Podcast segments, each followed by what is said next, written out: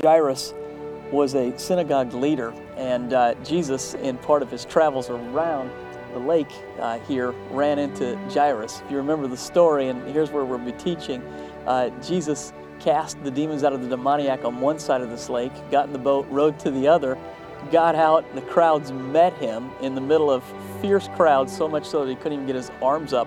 One of the Gospels says a woman who's been bleeding for 12 years comes up behind him, touches him, she's healed.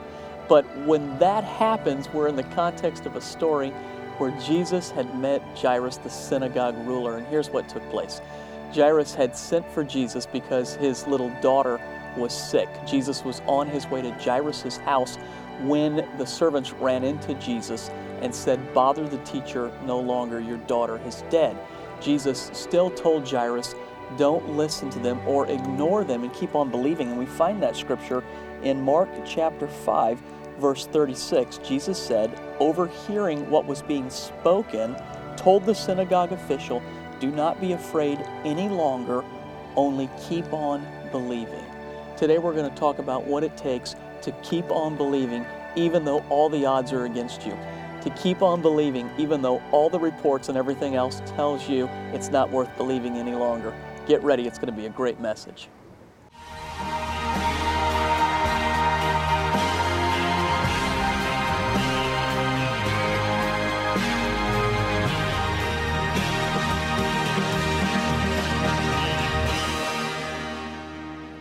All right, howdy, folks. Glad that you are here. Call into our meeting all of our campuses, not just here at Lone Tree, Highlands Ranch, Castle Rock. Um, which one am I missing? Lakewood, those that are live streaming, those that will listen later on. Last week I alluded to this idea that if you're listening on a beach right now, we hate you. Um, I've got a buddy literally who, who lives here, but he works in Florida, and he goes back and forth every week, and he listens to the message while walking along Clearwater Beach. What a, what a place to listen to the message, huh? And I hate him. So, anyway, that's what we thought we would say. In just a moment, we'll jump into this story on Jairus, but I want you to do me a favor. On your seat, you should have found this card right here. We were careful to put them out there. At all of our campuses, you will find this, so please Lakewood, Highlands Ranch, Castle Rock, Lone Tree. Grab these real quick, look at it. I want to talk to you um, about something that's really important, that's something that's going on here. And we're connecting the idea to, um, to believe. It's a theme for 2013, and it's going to encompass several things, not just a series right now, but really a theme, an overarching idea all year long that we want to talk about. Um, this morning, early this morning, it was five degrees at 7:30, and I had a meeting where once a month I teach a group of pastors, and it's just here's what I do: I just take the last 26 years in ministry and I talk to them um, just about some of my experiences in ministry. And for 2013, what I decided to do was to go back to where we were at 15 years ago when we started the church, and I began to talk about foundational truths that I was teaching at that time. Things that made Jubilee what it is and why it is what it is. Some, some of those things, listen, as the church got bigger and we added people and ministries were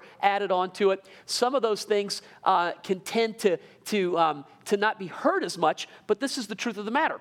What we founded this church on is what we maintain it on today. And so, even 15 years later, let me tell you a truth that's very important. Early on, when we started the church and God began to give us increase, the word of the Lord to me was simply this. He told me, John, your job, first and foremost, with the growth and with the vision that I've given you, is to lay track so that I can continue to do what I want to do inside of the church. And if the leader isn't preparing for the future and the leader is not allowing God to be able to keep doing, how about this? We can pray for God to bless us, but if we are not prepared for that, how can God do it? Does that make sense? So, my job is to say, how do we prepare as a group of people for what God is doing in our church? And for the last two years, there's been an issue here that I just simply have prayed about it, looked at it. Uh, in a way, I don't want to say that I ignored it, but I waited and I waited on the Lord, and we felt like God uh, has told us now is the time. And so, here's simply what it is. At this campus here, Lone Tree, and at our Highlands Ranch campus, we are completely out of space in our children's department. In our nurseries and our children's church, we are out of space. So there's only two answers to it. Build a new building for about 10 to 15 million dollars. That's what I thought. Yeah, that's what I thought. Or look at what we have right here and how do we make best use of the properties that we have right now so that we don't put ourselves in that kind of debt with that kind of pressure and keep ourselves from opening campuses. Above everything else that God told me when I started this church, here was the initial, original vision.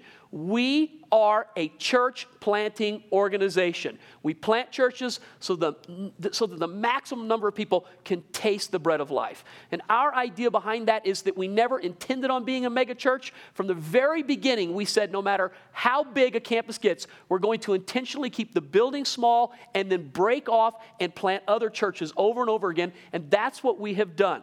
So, in order to accommodate what God is doing on these two campuses in particular, we're asking ourselves, how do we make best use of the facilities that we have? How do we respond to what God is doing without taking our church into to debt that just is, is so difficult and will hinder us from being able to start other campuses? So here's what we felt like God has given to us. Uh, the offices downstairs, we are going to completely gut, do away with, give them over to children's space. It's going to allow us to increase our children's department by 50 percent. We'll be able to, without having to go into any type of a construction issue, without having to try to find property and start into a great big thing, we can do this and fit, without adding one service, by the way, we can increase our capacity by 50% in our children's ministry. Now, why that's important to you, I've got pastors right now doing four services on a weekend.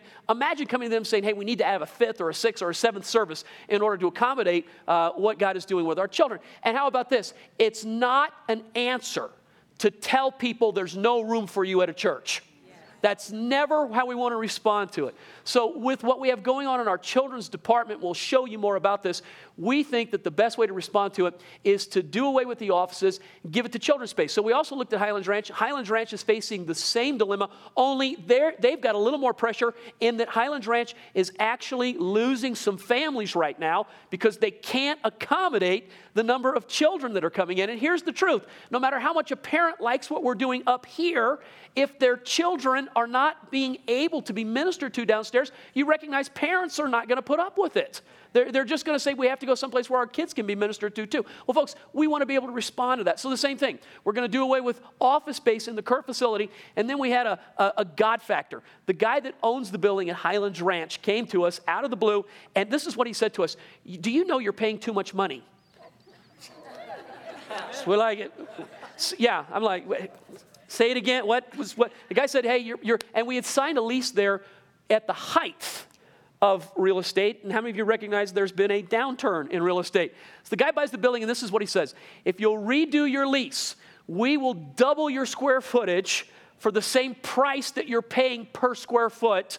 Um, um, I'm sorry, for, we'll double your square footage for what you're paying right now. So we get double the square footage at the ongoing rate that we're paying. It was just, it was a God factor for us, allowing us to then expand the sanctuary there, expand children's church, expand nurseries, and we're going to build a small office complex inside of there to house all the offices that we're giving up right now to be able to put it together.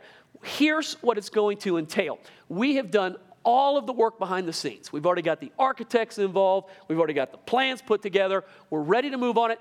Total cost to do everything that we want to do for our children, it's $1.2 million. Now, what that includes, it's also a refurbishment of this sanctuary, of doing our uh, foyer out there. How many of you recognize if you come on a Sunday in particular, like last weekend, we set an attendance record. 3,500 people were in attendance just on the weekend. That's not anybody listening or participating someplace else. You recognize how crowded it is out there. Well, we, we've got some ways that we can reconfigure what we're doing. It allows us to do some updating things that are sorely needed to be done at both campuses. And we could do it for 1,200,000. Now, here's the deal for church our size, that's not even 20% of our budget, to be honest with you. We have folks in our church who could write that check tonight if you wanted to. Before, when I raised money, I used to say this if you're able to do that, don't do it because we want it to be a shared experience amongst all our people. This time, I'm not saying that. this is what I'm saying. We want to do this as fast as we can. We would actually still like to plant a campus this year if it's at all possible. I still need to get to Parker. Every time I try to go there, God gives me another building to go to, but I still want to go to Parker. I still want to go up by Southlands and plant that church out there. So we're, we're, our hope is that we could do this project while not having to hinder the vision of planting another church in the meantime. Does that make any sense?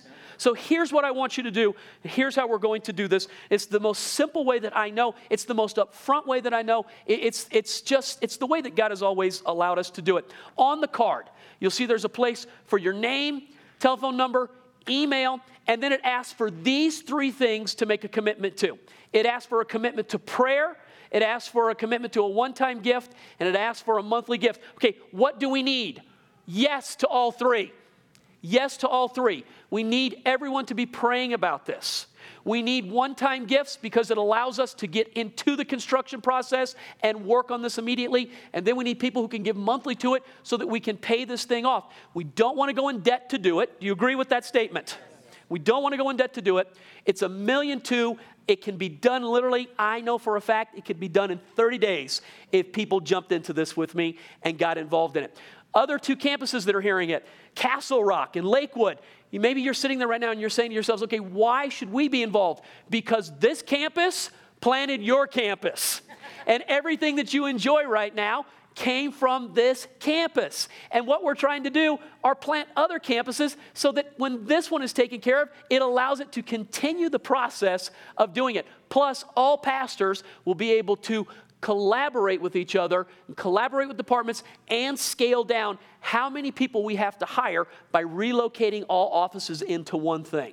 So we need you just to consider what would God have you do with this? If you want to do it online, you would just simply go to our website, jfc.org, and on there, they've already set up a direct link where you could give right online. Just go to the front page, it'll be right there. Here's what I want you to do. It's the only thing that I want you to do. Take it with you. Pray about it. Willing to do that? You willing just to pray about it? Whatever God tells you to do, that's what you do. If He gives you a figure, do that. If you don't hear anything, you don't have to do anything. Is that fair? And I'll make one last promise. This is how we've always done it at this church when it comes to money. Everything that we raise for this will go exactly as I told you it will go. If I don't do it exactly the way I'm saying I will do it, tell me you want your money back, and I'll give you your money back. How many preachers ever say that? Don't, don't faint on me right now. Hold on. I will give you your money back. If I don't do exactly what I'm telling you I'll do with it, I'll give you your money back. It's how we've done it through every billing program we've had. It's how people know that you can be trusted. And I'm telling you the truth on that issue right there. If you don't think we did what I said we would do with it or did it the way that I said, you tell me, I'll give you your money back. But otherwise than that, folks, you know this is something, it needs to be addressed, and it allows us to keep doing the ministry that God has called us to do. Now, one last caveat to it. Um, I always, when I stand up here, I always make that statement about building a big building. I don't know that we won't ever do that. There may be some time that God does call us to have to do that. In my mind, it may be the last thing that I do as pastor of this church. It may be the legacy that I leave behind. I won't do it for the next several years. But let's say at some point it would be necessary to do something like that to house all the ministries together or to take care of all the churches that are planted. Perhaps that is something that God would have us do at some point. So I want to leave that door open, but that's not what this is. This is the simplicity of, of you cannot get a better bang for your buck with what I'm doing than to do this project right here. And it's a doable deal. So please pray about it. If you're sitting there right now just going, I was praying this week, where could I give $1.2 million? Here it is. This is this. If you're like, well, is that God? Yes. Yes, it was God talking to you. So take it, consider it, do whatever God tells you to do. Two weeks from this weekend, we want to get these back. Two weeks from this weekend. So take it, pray about it for the next two weeks. Whatever God tells you to do, that's what we do. And we'll announce to you what the totals are. We'll announce to you how much came in, how much is given, what the ongoing total is. Is that fair? Okay. Any questions that you have about that? Here's what you could do email me at dan at jfc.org and we will get back to you with any question that you have on that. All right, grab your notes if you will. Uh, all campuses, let's jump into this and uh, uh, go after it. We are in the second week on a series that we just started called Believe. Now, I don't know how many of you um, how many of you read the newspaper. three people read the newspaper. That's, that's a little. Uh, how many of you know how to read? Okay, yes, there, there, okay. I picked up, we, we started our series on Believe last weekend. Monday the 7th, I pick up the newspaper. Inside, front page, page two, half page picture Justin Bieber was at the Pepsi Center.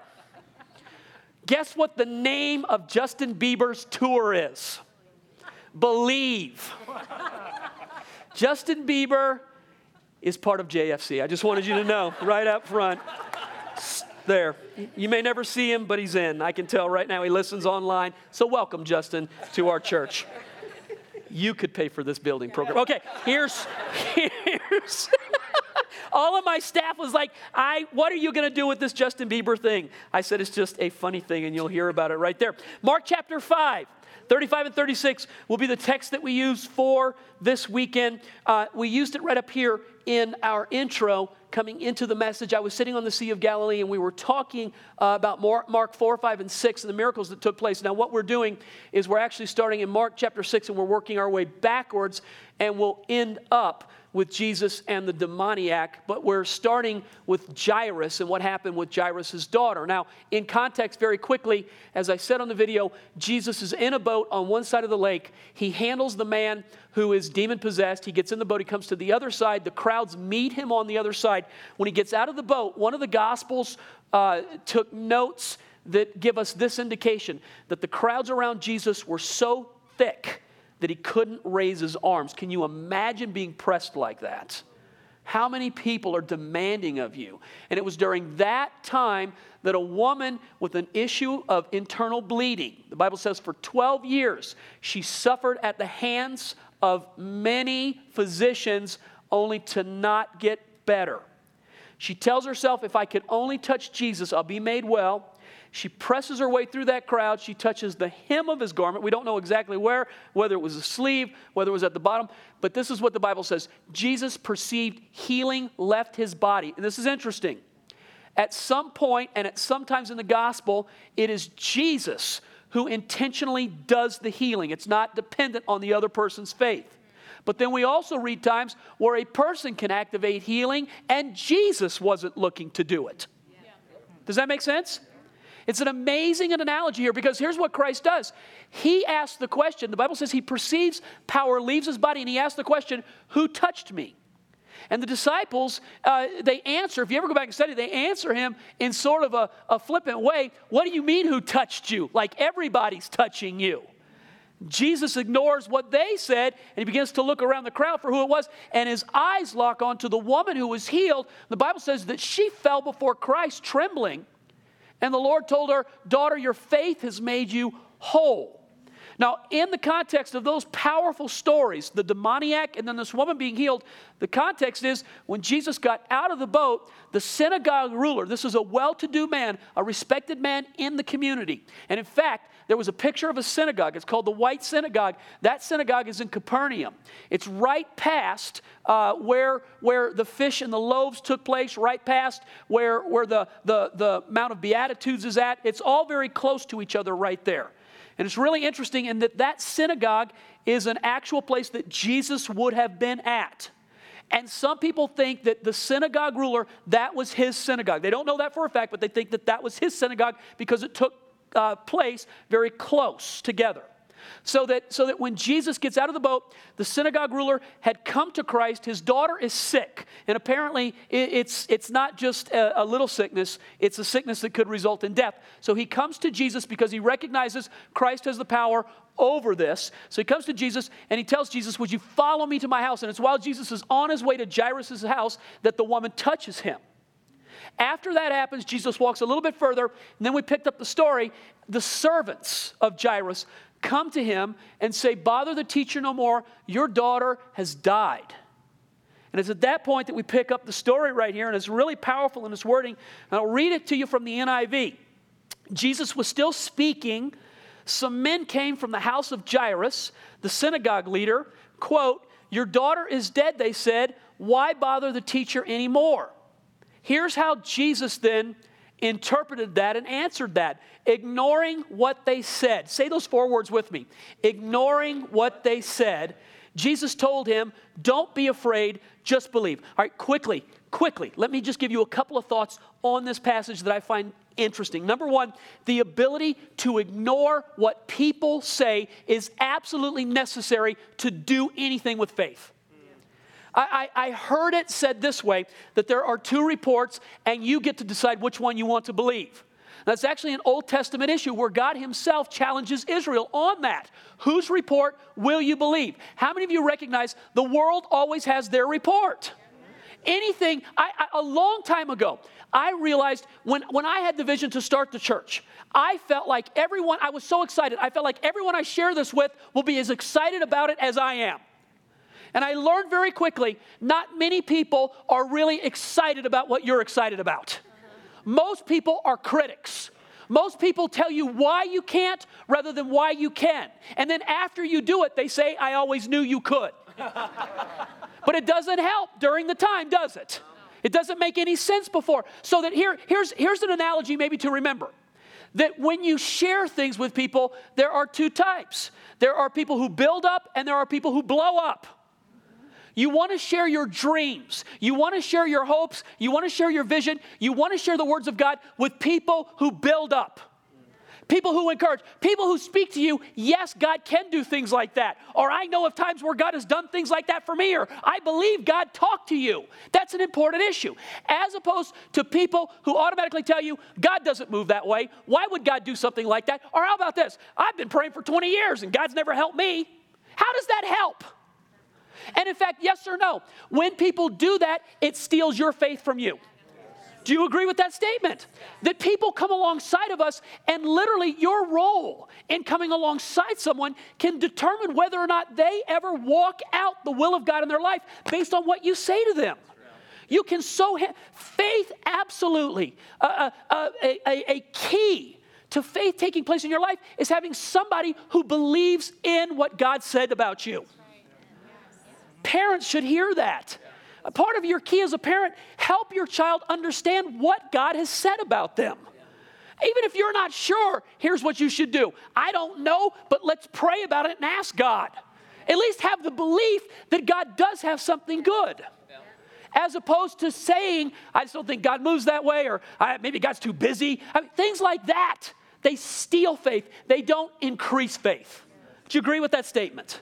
It's simple. I recognize that. But gosh, it's important. And if you if you were to go home even this week and begin to look in your life, the people that are in your life, how many people build up versus how many people blow up what God has given you? I'm telling you, I, I heard a guy teach recently and he was right on. This is what he said Show me your friends and I'll show you your future.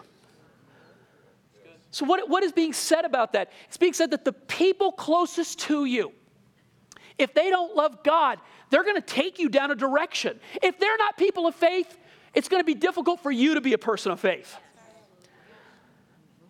And if they are, it makes it easier for you to be a person of faith. Okay, second thought about the scripture that I thought was interesting when I was studying the difference between fear and belief. Fear and belief. Okay, I heard a, a person teach, and, and maybe at one of our campuses, you, you've heard this before. Uh, it, it's, a, it's an older teaching, but I heard a guy say, that, that um, the opposite of belief is fear.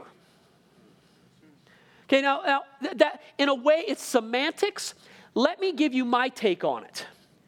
I don't think that the opposite of faith is fear. I think that fear is belief in the wrong thing. Did you hear that? Don't think that the opposite of faith is fear. I think that fear is the belief in the wrong thing. I think it's looking at a situation it, here, here's how I would describe it. If it causes you fear, it could well be true, but God doesn't go by what the world says, He goes by what He says.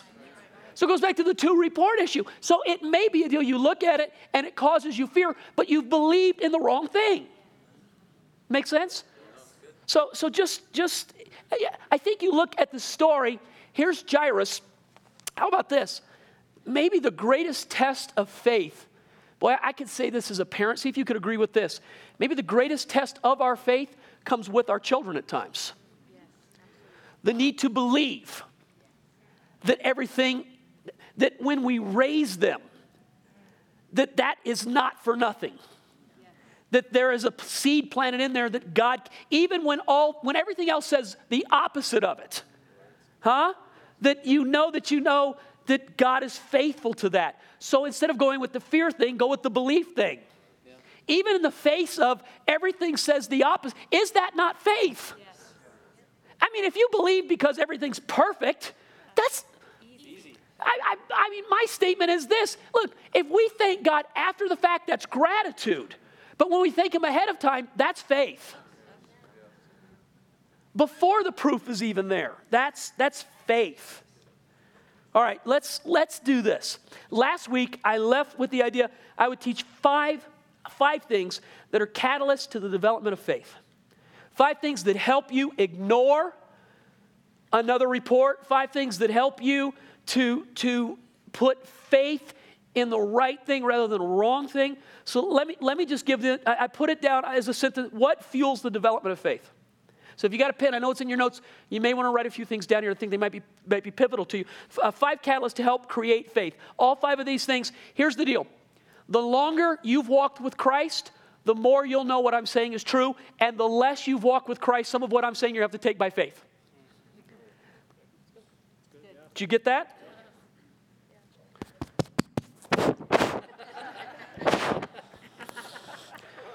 just, just checking. Sometimes I wonder, do they mute me? But I'm, I'm agreeing with myself, but I'm not sure if anybody else is. All right, five catalysts to help create faith. See if these are not true. The first one, pivotal circumstances. In Romans 8:28, it's a simple scripture, and here's what it says: All things. Say that. Say that with me. All things. No, no, not the, just just the first first two words. Don't get ahead of me all things. So just stop. Let's do our demonstration. If I were to ask a Bible scholar how much all things are,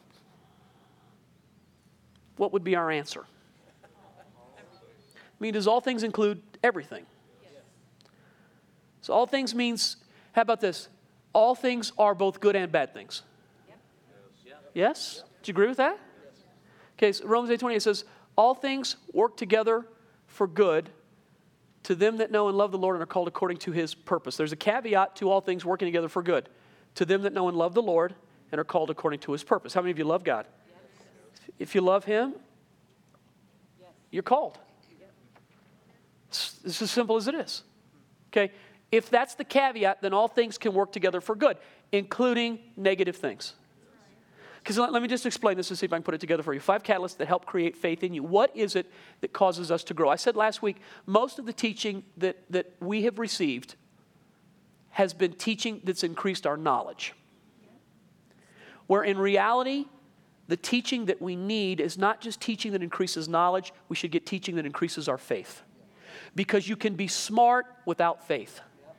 You can have a lot of brain power without faith, and here's what happens with that you know the word, but you don't apply it in your life, and therefore it serves to harden your heart, never activate the miraculous.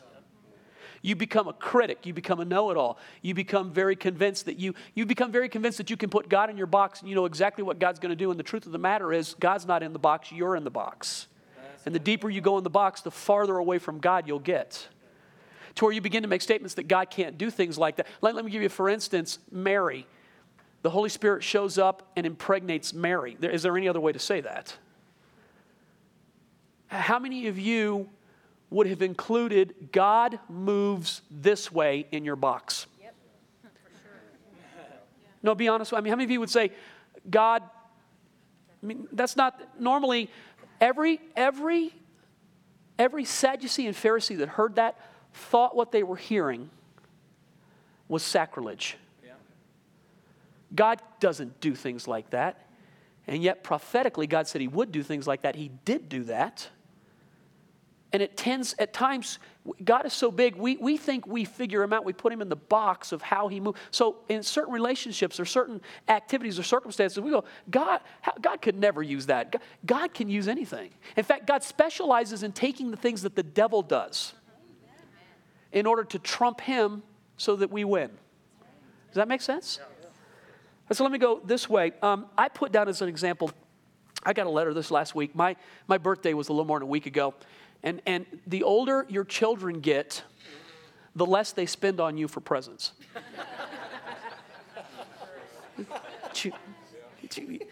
Some of you won't even laugh right now. You're just like, that's, that's, that's such. The older your children get, the less they spend on you for a present. But they do write you nicer letters. They do. They write you more meaningful things. So one of my sons, I have three, so it doesn't matter which one, one of the three sat down and wrote me a letter, and he wrote in the letter, he remembered every pivotal circumstance in his life where I was there for him. He recounted details that I had forgotten. It was a long letter. I was not prepared for the letter. I read the letter and I wept in the letter. I couldn't even read it in front of him because I couldn't get the words out as I was trying to read. I had to go by myself to compose myself to be able to talk to him about it. And he recounted to me things that I had forgotten about, but things that he didn't forget about. Some of them were very difficult things. And he, here's what he recounted to me He said, This happened to me, and you were there, and this is what you said to me. And what I said to him put faith in his heart. I remember one of the things was a very difficult, he had suffered something catastrophic in his life. And he had, he had, he had gotten to the place, it broke him. And he said, he said, the only one who knows is you. He said, you were the only one who was there. He said, I shared that with you. And he thanked me for it. In the place that he's at right now, let me just throw this out to you. It was such a catastrophic event at the time that I thought to myself, this, how could God ever use this? Is just the devil. The devil's gone crazy in our family. And yet, here's the truth of the matter that very event is the thing that God has used. Years later, God used that to make my son so strong. And he sees that event as a pivotal time in his life where he grew closer to God, not away from God. But let me make this statement. Here's the problem with pivotal circumstances for people they can serve to make you stronger in your faith, or they can serve to weaken your faith. Do you agree with that statement? Okay, I, here, here's my cliche. I've said this several times. Listen to this statement Disappointment is the mother of bad theology. Where does the disappointment come from? Circumstances where it didn't go the way you wanted it to go, where it was hurtful, where you were done wrong, you were betrayed, where it didn't work out the right way. And in those circumstances, right there, if God can use all things, even in those circumstances, what you do with that anger and that pain and that hurt is absolutely critical as to whether or not you grow in faith or you grow away from faith. Good. Good. Does this make any sense? So, what does God invite us to do in our circumstances? In all things, we give thanks. In our time of need, we go to the throne room. God invites us in pivotal circumstances never to go off in our own mind by ourselves and try to figure it out. He invites us to come and reason with Him and give it to Him and allow Him the opportunity to comfort, even if He doesn't explain why. He still allows it to be a faith building time in our life where we can grow closer to. This is why my joke is God can win with a pair of twos.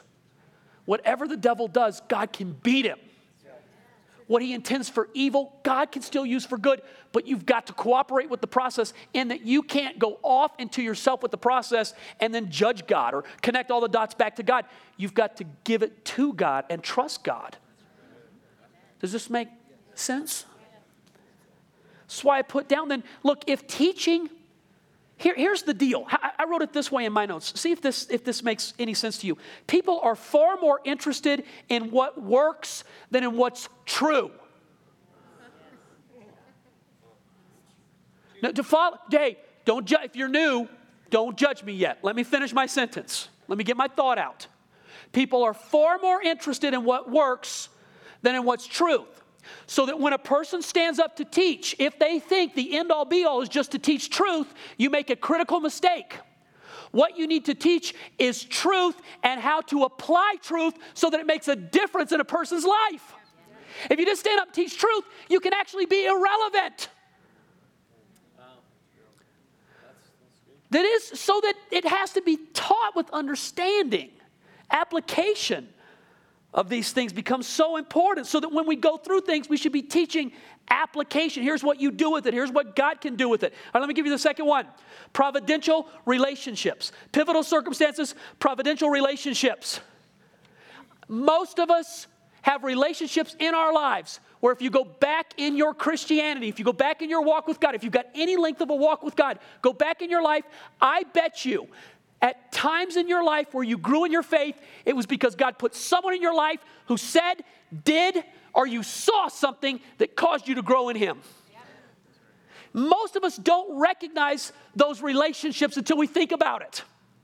We tend not to have a culture of honor where we honor the people in our lives that God has put in there to help us.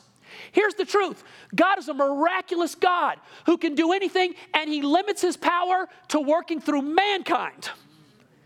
And the only time He overrides that is when He does a miracle.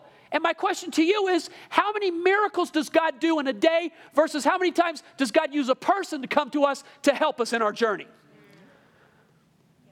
He sends people who are absolutely crucial. All right, so I put just some initials right here GH, my father in law. I grew up with, with three dads, none of them were great examples. My statement is you can't give what you don't have. It was not until I had children that I realized I didn't know how to be a dad. God gave my father-in-law to me. What a what a, what a pivotal relationship that was. And I know there are some father in laws out there who stink. I got a good one. I got one who put his arm around me and treated me like a son, and even till this day has been a pivotal person who caused me to grow spiritually, as well as as a husband and a father. I put next to that TH, Terry Hilgers. Terry's a guy that works for me, but once upon a time, if you know the story, Terry was my youth pastor. And I went to Terry and I said, Man, I think I'm supposed to be in the ministry. And Terry was a key person in my life who said to me, I see it. No one else saw it. No one else saw it. I was disguised. I had my Rush World Tour t shirt on. I had hair almost down to my waist. I enjoyed the things of the world. Enough said there. And I approached him and said, I think God's calling me into ministry. Somehow he could look through the disguise and could see underneath. And it was a pivotal thing when he said to me, I can see you in ministry. Now he works for me. And I bless him. He was one of the few people who believed in me. What a pivotal relationship that was. I just put down a couple of other ones in there that are not worth really going into, but here's what I would tell you. Providential relationships are things that cause you to grow in your faith. When I was sharing this with my teaching team this Tuesday, every one of them said to me, You're that for us. You know what's cool? When you recognize those relationships in your life, once you recognize them and you begin to create a culture of where you honor those people who God has sent into your life, here's what happens God then uses you to do that for other people. But until you recognize it, God won't use you in another person's life. That was dang good that I just told you right there. Because some of you are just like, oh, I don't know why. You know, nobody. I'm, I'm. Honor them, respect them. I can think through my life, eh, these are, these are just a few, but I can think of, of times where it was providential that someone brought a person into my life that spoke a word to me, or I could see the activity of God in their life and it increased my faith. Does that make sense? So, even as a pastor, to be passion is so important so that people are inspired. Do you know that the word inspiration means God breathed? Inspiration is God, it means, look at in the dictionary, it means God breathed. When we say, I was inspired, here's what we're saying God breathed through that thing that inspired me, and it inspired my spirit. He breathed on me, He spoke to me. I can think of the people through my life. God, I am nowhere in my life without the people that God sent along to help me. Does anybody else get that? I'll give you the third thing increases faith, personal ministry. Now, follow me on this one and see if it's not true. You can come and sit in a church for 20 years, listen to a message, take 10,000. You can buy every year the three ring binder that we sell, fill it with notes, memorize everything that's said from the pulpit. But if you never do ministry yourself, you'll never grow spiritually. Did you hear that? Listening is not enough. You don't grow until you apply. You don't get it until you apply. I wrote it this way in my notes, trying to, to, to get the idea. Teaching the Word of God isn't about knowing stuff, it's about doing stuff. Do you agree with that? And t- look, go on a mission trip. Share with somebody about what God's done for you. Get involved in a small group. We do these goofy things where Terry's standing in front of us and we like, ah, why would he do that? Because we're trying to do anything we can to get you to recognize, get involved in a ministry. Here's what will happen to you. You go to a church, no matter what church you go to, by the way, this church is not exempt from the statement. You come to this church and all you do is sit and listen. At some point, it will dawn on you. You'll go through a hard time, is what will happen. No one will be there for you because you don't know anybody and you'll leave. I'm telling you how it happens. I remember, man, how much time do I have? Six minutes.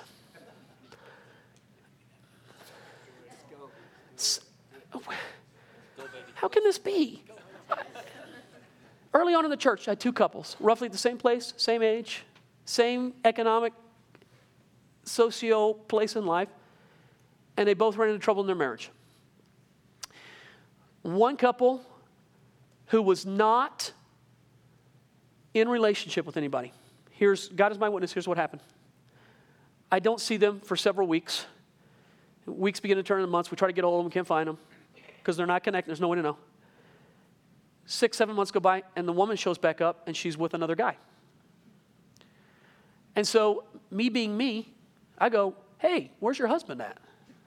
She goes, Well, he's right here. No, I said, No, not that one.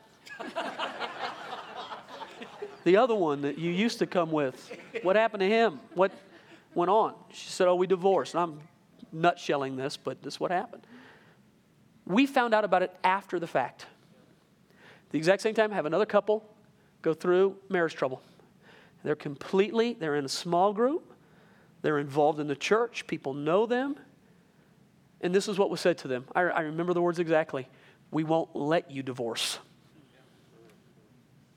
And we had to work hard. And it took a lot of counseling, and it took a lot of involvement and a lot of commitment. And that's not this, it didn't solve it by saying that. It took a lot, but their marriage is still together today. So, what's the difference there?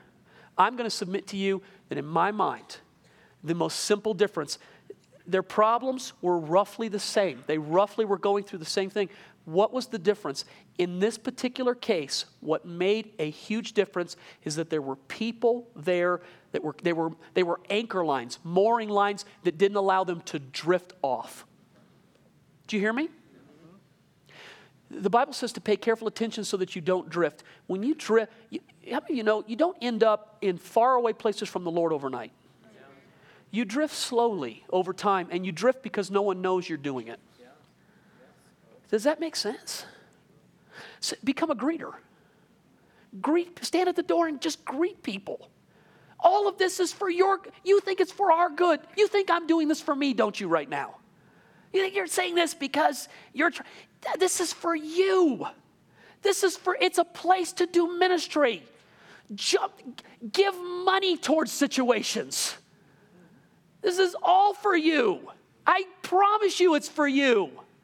I, am not making it up. If you sing, then get involved in worship. If you don't sing, don't get involved in worship. If you if you like children, get involved in children's ministry. If you don't like children, please don't get involved in children, but find your place. Find your place. You've got to find your place. Hey, anybody agree with me? Any pastor know what I'm saying to be true? It is the difference. Get involved in a small group. Bob, Pastor Bob, spends so much time of his pastoring week working on small group stuff. How wonderful would it be for all of our people to get the idea they're not trying to jam me in a small group because they want more of my time. We want you in a small group because we want you to grow spiritually. Yes. We want to pastor you, we want to help you. So people walk in and think, there's the pastor. If I have a problem, I'll call him. It won't work that way. One of the best pastors in our church happens to come to this campus. His name's McCoy. Oh man, they're great pastors. Get involved in their group, they, will love you. you. You don't have any choice but to be loved.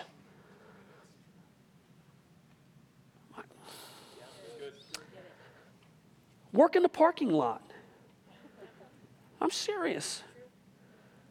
I was driving out of here last weekend. The guy working with the batons out in the parking lot. You ever seen him on Sunday? He's got all those batons.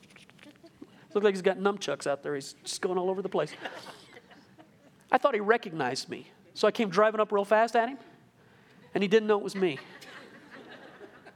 And he almost threw the baton at the, it was a bad it was a bad deal and I apologized to him multiple times. I thought, this poor guy is standing out here in the cold, working the cars, and the jerk pastor comes and messes him up. His name is Alan Tuckfeld. He's one of the greatest servants our church has, and I'm out there messing with him. Alan, I love you, and I'm so sorry that you don't have a sense of humor. Uh, come on, I am teasing. Four, I got I got to hurry. Private disciplines. You will grow in your faith. It's a catalyst for faith. You grow in your, you grow in your faith the day you begin reading your Bible, yes or no? Yes. Here's two ways to say it you don't grow until you read, or the day you start reading, you grow. Some people are motivated by the negative, so I say it that way. I'm motivated by the positive. Read and you'll grow. How about this? When you pray, you grow. How about this? When God speaks to you for the first time when you're reading the Bible, it causes faith to explode in your heart. When God answers your prayer, a specific prayer that you were praying, it causes faith to explode in your heart. Does this make sense? So that the spiritual disciplines, I don't have time to even develop this, but the spiritual disciplines are things that cause us to grow. Here's what we should do we should make it as easy as possible for people in our church to read the Bible so that we put the notes up behind us. We provide that we spend all the money to make it as easy as possible for you to read the Bible. give you the last one practical teaching. Practical teaching. When teaching is done in a way, here's how it was said in Jesus' day. When Jesus taught the Beatitudes, when he got done with it, the observation was made the people were amazed because he taught as one who had authority over the law rather than a teacher of the law. What's the difference between the two? I say the difference between the two is the application that Christ taught with the word. How about, how about Jesus saying this? Those who hear my words and apply them are like wise stewards who built their house on the rock. And when the wind and the rains came, the house stood. As opposed to those who hear my word and never apply them are like a person who builds their house on the sand foolishly, and when the wind and the rains, both people suffer the storm.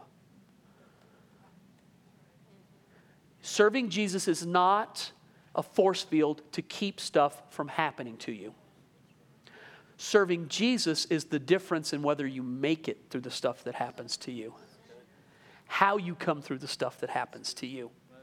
Christ taught application in everything he taught. How about this? When I said to you that people, it's not truth, but whether it works that people are looking for.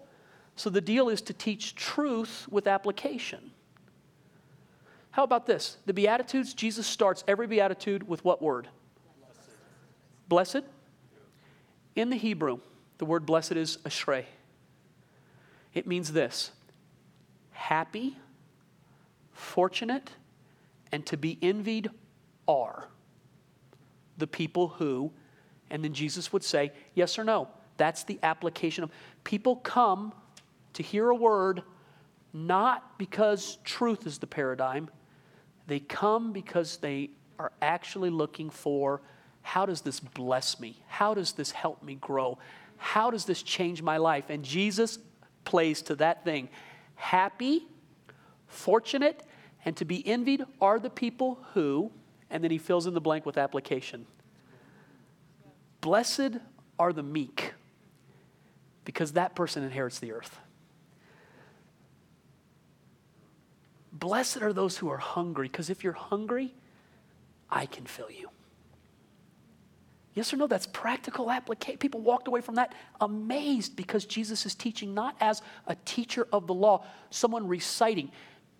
The Jews during that time would begin to memorize the scripture at four years old. And they start with Deuteronomy, and they could quote Deuteronomy. Imagine. These are people who knew the word inside and out, and yet that wasn't what did it. It was knowing how to apply the word that made the difference. I, I, that's, I, I don't know, maybe that just hits my issue, but. So I'll just close it with this. An addendum to measuring spiritual growth has always been here's what I've said the way that we measure spiritual growth in a church. Jesus was asked, What's the greatest commandment? Does anybody remember? Love the Lord your God with all your heart, soul, mind, and strength. And then the second is like the first, love your neighbor as yourself. So then, a way to measure spiritual growth would be to say, are we growing in our love for God and our love for people? Agree with that? Let me give you an addendum to it that God showed me this past two weeks. The other way to measure spiritual growth would be to measure whether or not you're growing in faith too. Because if you're growing in faith, then you're growing in trust towards God. Things are happening spiritually inside of you. You cannot have faith happen unless something's happening spiritually inside of you. That make any sense? Okay. I'm in deficit. Let me just, it's just past four. Let me give this. Five things you can do with this message. Five things you can do with this message. You can take your circumstances right now that you're going through and you can connect with God tonight. You can connect with God as you come to the altar. You can connect with God right now, right today, right this moment. You can connect with God with the circumstances you have going on. Whether they're good circumstances or bad circumstances, they can be pivotal things that God can use if you'll bring them to Him. God uses all things. Second, recognize relationships in your life that are providential. Listen, some of you are praying. You have been praying for a long time for God to answer a prayer. And I want, I want to say this to you. Here's the clearest way I can say it. Until you can, until you can respect the vessel that God sends with the answer, you'll never hear the answer to your prayer. Do I need to say that again? I got no movement on that. Until you can respect the vessel that God is sending to you with the answer, you're not going to get your answer. God uses, I don't know why this is, God tends to use the vessel we reject the easiest to bring the most deep message to us.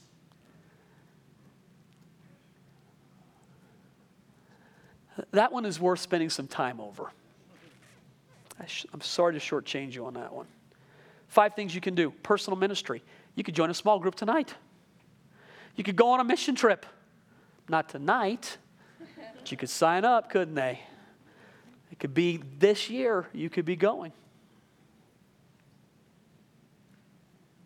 You could get involved in greeting, you could do parking lot.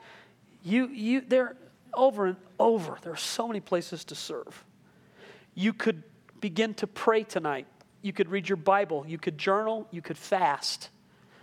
Last but not least, practical teaching. You could take this message and apply it like it actually was preached from a person who believed everything they said to you. I believe every word I just said to you. Every word. So, how do you know it works? So at the very beginning of this message, I said, I'm looking back over 15 years and all that God has done. 15 years ago, I was writing in my journal, I wrote these words I'm a pastor, I want to be a church planter. I'm a church planter. You know what I wrote? I did this exercise with, with my all staff on Tuesday. I had them do the same thing. I am, fill in the blank. I want to, fill in the blank. It's just a simple little exercise. Give this year to God. Ask Him what He wants. Here's what I wrote I'm a church planter. I want to lead a movement. I'd love to plant 100 churches and lead that.